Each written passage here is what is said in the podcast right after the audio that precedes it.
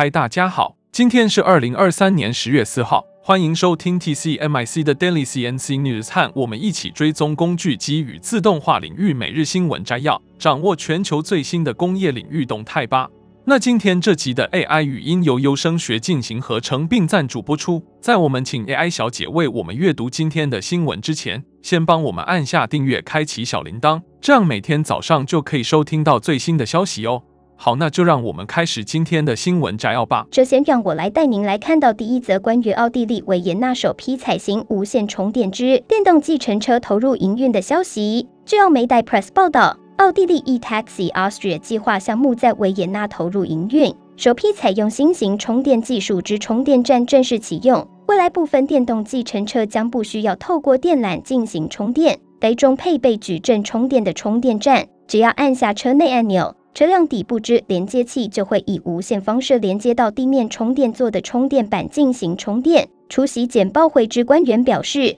未来在维也纳和格拉茨共有六十六辆计程车和十个停车位将配备前述充电技术。第一批线已在维也纳 Vorgetrasenreiz 地区进行营运，另一批则在格拉茨的席勒广场。此计划项目之合作伙伴包括维也纳汉施泰尔马克州商会、科技公司 Eslink、能源业者和计程车公司。计划所需资金则由澳国气候及能源基金所资助。维也纳议员 Peter Hank 表示。计程车系维也纳当地公共交通的重要组成之一。透过 eTaxi Austria 计划支持维也纳计程车车队进行电动化转型，将使整个城市及居民受益。维也纳商会主席 Walter Ruck 也称维也纳计程车产业推动之创新计划，显示该产业意识到对气候环境保护的责任。这项计划的启用，标志着奥地利电动交通发展迈出了重要的一步。无线充电技术的采用。将为电动计程车的普及带来便利。未来，随着无线充电技术的进一步发展，相信将有越来越多的电动车辆采用这种方式进行充电。那接下来第二则的新闻带您了解一则关于树脂 3D 列印行业的一个重大变革，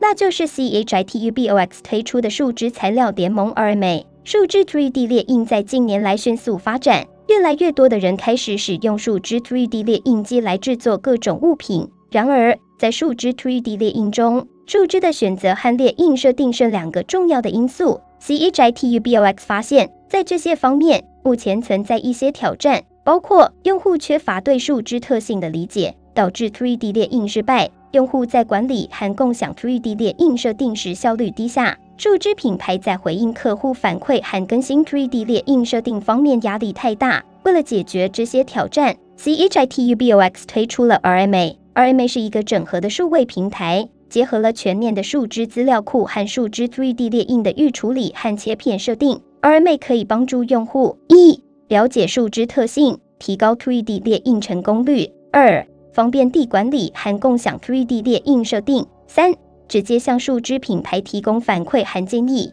RMA 已准备好推向市场，已有十九个品牌加入了数位平台。为一百二十多种树脂品种提供了一千两百多个材料设定二妹有望在树脂 3D 列印行业中产生重大影响，提高用户体验，推动行业发展。接着第三则新闻带您来关注的是一则关于马来西亚政府推动电动车的最新动态。马来西亚政府近年来积极推动电动车发展，希望在二零三零年将电动车销量占汽车总销量达百分之十五。为此，马国政府将采取三大关键措施，包括致力推出经济实惠且安全的电动车，推动电动车充电设施生态细致开发，以及发展永续的电动车支援系统。马国贸工部副秘书长哈纳菲在二零二三年商业前瞻论坛中表示，马国盼透过推出本地制造可负担之电动车，来达成二零三零年电动车目标。他也指出，马国政府每年花费三百五十亿马币在汽油补贴，随着电动车普及化，将有助降低政府在汽油补贴上的支出。马国第一国产汽车宝腾公司副执行长罗斯兰阿多拉也表示，宝腾将在本年底推出可负担新能源电动车。他认为，可负担的电动车不仅要廉价且好，还要着重于养车成本与生活品质上。然而，马来西亚也面临一些挑战。例如电动巴士的充电问题，Rapid Bus 执行长莫哈莫亚祖林指出，各国在落实电动巴士政策时，皆面对电池续航力不足等充电相关问题。鉴于采用电动车电池仍有许多不便，RapidBus 将相对洁净的氢燃料电池作为首选。总而言之，马来西亚政府正积极推动电动车发展，但仍有许多挑战需要克服。未来，我们将持续关注马来西亚电动车发展的最新进展。紧接着是第四则新闻，将为您带来一则关于英国制造业面临的衰退风险。根据 McKinsey 和 BDO 的最新数据，英国制造业正在急剧放缓，预计今年产出将下降，明年将接近零增长。调查显示，制造商的活动正在受到利率上升、生活成本上升和海外市场放缓的影响。一半以上的公司在过去两年里，由于不确定的商业环境而停止投资。尽管他们拥有可用的投资资本，为了应对经济衰退，McKinsey 呼吁财政大臣采取措施支持制造业，包括一、对学徒制征税进行彻底的审查；二、将绿色工厂机械设备和建筑改进的十二个月百分之一百商业税减免延长；三、在英国各地致力于更智能的制造；四。将研发税收抵免扩大到包括与工业脱碳相关的资本设备。Make It 的政策总监 Gertie Davidge 表示，制造商正为未来一年将充其量是乏贵的，或者可能更糟的情况做好准备。政府应该利用现有的一切资源来帮助制造业企业渡过难关。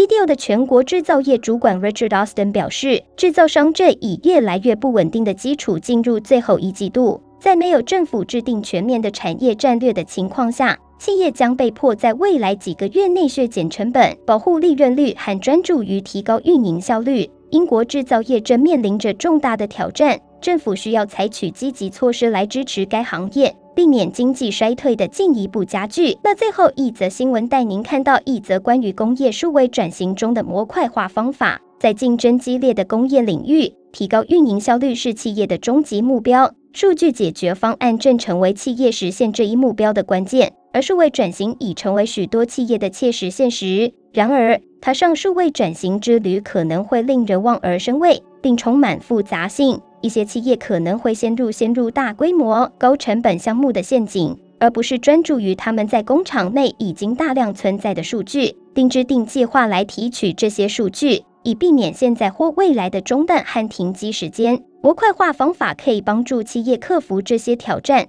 通过从基于资产的模块中提取合适的测量，该过程更易于管理和扩展，并且可以快速实现提高运营效率的效益。在选择数据解决方案提供商时，企业应考虑以下因素：行业知识和经验、品牌无关性、长期性、可信度和经验。此外，企业还应采取循序渐进的方法，首先识别特定的问题。然后提取相关的数据，并获得洞察力，以帮助解决问题。与拥有工业工程专业知识的公司合作也很重要。这些公司可以帮助企业释放工业环境中现有的低垂水果。通过采用模块化方法和适当的合作伙伴，企业可以实现成功的数位转型，从而提高运营效率和业绩。以上就是今天早上的 TCMIC Daily CNC News。工业自动化正在不断的发展。还敬请关注我们的节目，我们将持续为您带来最新的科技动态，还有行业资讯。如果你喜欢今天的节目，